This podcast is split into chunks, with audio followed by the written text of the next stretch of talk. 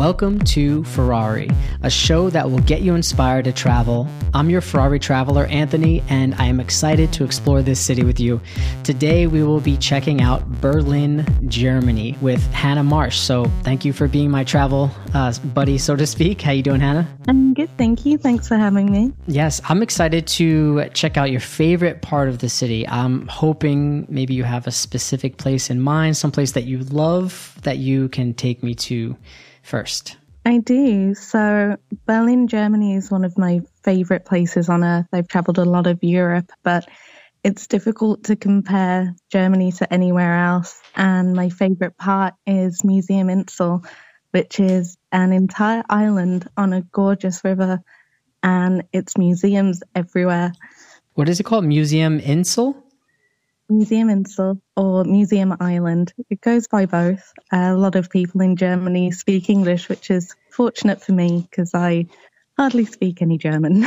Wow, no, that's cool. That's an experience. So there's there's museums everywhere on the. Well, first, how do you know how big the island is? Is it actually an island? It's not quite an island exactly. It jets out slightly onto the river, and it's very old architecture and several museums all in one fairly small walkable area. Wow. So for someone who's never been to I guess the area or the island, what I don't know how much you could describe, but like what what do we expect? Like old like cathedral type buildings? Um like are they dome shaped or like can you kind of talk a little bit about what they look like? Yeah, so uh, large dome shaped buildings, very old classic style architecture, uh, very European. There's a really particular style to older European buildings and there's a sen- real sense of grandeur to it. And it's quite a stark contrast to a lot of the rest of the city, which is quite modern in its style. Mm. What do you expect when you go inside these buildings? Like, what do they have on display? What can we be looking at inside? It depends on which of the museums you go into. There are art galleries and history museums. All of them have really tall, quite impressive ceilings with a lot of detail to the architecture, a lot of colour, a lot of rich reds and golds. Um, you almost get a feel of being sort of in a place of royalty. It's it's really impressive and colourful everywhere. Berlin is just full of colour everywhere you go. Wow. I can imagine all like the art and the pictures on the wall. I'm assuming so, like something I could never possibly do. I'm terrible at art, so it's probably one of those jaw drop. Are there are there is there someone usually to help explain some some of the stuff that you're looking at? Like is it more like about what the history is and what we can learn from it? Is there someone that normally guides you around the museum? Yeah there's a lot of guides and a lot of them also have audio guides that you can take around with you um, so that you can listen on a headset and they'll explain different pieces and different artifacts and tell you the history of them and about the artists or where the items were found. And Berlin's wonderful because people are always so happy to help you there. So if ever you look a little lost or confused, someone will usually come over. They'll usually ask in German first and then quickly realize you're a tourist and switch to English or, or in my friend's case into French. Um, so it's a really accommodating city and it's always so busy. There's always so many people, but there's always someone willing to help, which is incredible. I don't know how long it would take. I assume it, you could be there for days, I'm assuming, right? To, to truly and properly visit all the museums. Is that true? Oh, absolutely. I was there for two weeks and oh even that wasn't so let let's assume like we only spent a few hours there together and now we're getting hungry because there's no way I mean I can go through all day without eating something. I don't know if you know of anything nearby that is on the island or sort of relatively close that we can go to. There are a lot of places quite nearby that offer sort of traditional German cuisine, uh, currywurst and things like that, and schnitzel. But being a bit of a nerd and particularly a music nerd, I would probably make us take the excruciatingly long walk to the Hard Rock Cafe because there's really nothing like the Hard Rock Cafe in Berlin. What, what do you What do you mean by that? What's in there? I've never been, so I don't know.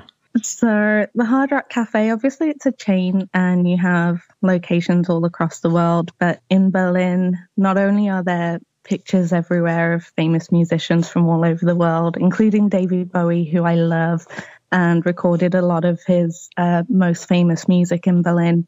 They also even have a bass guitar, which is made out of a part of the Berlin Wall, which I am what? just fascinated by. Have you ever touched it? Uh, you can't, unfortunately. oh. certainly. No, I went. They had it behind a glass case, but it's really unusual. Really looks peculiar. I wish you could touch it. I'm not much of a bass player, but I'd like to give it a try. I would just, I can't either. I mean, I would just touch it just to say, like, you touched a piece to history. I feel like that could be, that could be really cool. What would you get when you go there? What, what's like your favorite dish or something? I love burgers. so, just a juicy burger with fries. Okay. Absolutely. And they do the most monstrous, oversized desserts. They're brilliant. What kind of dessert? Like ice cream on top of like fount, fountain fondue dip, or what, what are we talking about here? Uh, brownie stacks, sundaes bigger than my head, uh, which oh you can learn if you feel brave. I, I gave it a good go. you know what I was thinking? When you first started talking about the food, you mentioned a schnitzel or something. What is that? So, schnitzel is like a fried dish, and they usually serve it with the sauce. Um, and then you have currywurst, which is quite polarizing. People either love it or just can't get along with it. And it's um, a sausage that's covered in like a curry sauce. It's quite a tomatoey based curry sauce. I didn't like it, but my travel companion um, that I went with at the first first time I went there, absolutely obsessed with it. Had it every other meal. So wow. So this is more. Uh, is this like a traditional thing, or this is something more commonly like? Is this a like a Berlin type thing, or very German dish? It's served German, all across okay. Germany, particularly popular in in Berlin. Do you have like a a German sort of inspired traditional favorite dish or snack? I would probably go with the with schnitzel myself, or um, I don't know if it's specifically German, but I've never seen it anywhere else in the world. Uh, they fry chicken in like a cereal coating. I, I've been all across the world since and have never seen it anywhere else, and it's just such a unique texture. What do you mean, like frosted flakes around it? What do you mean? it's kind of flakes. It is just without the sugar. It, it's really odd at first. You have to kind of get used to it, but once you're used to it, honestly, it's incredible.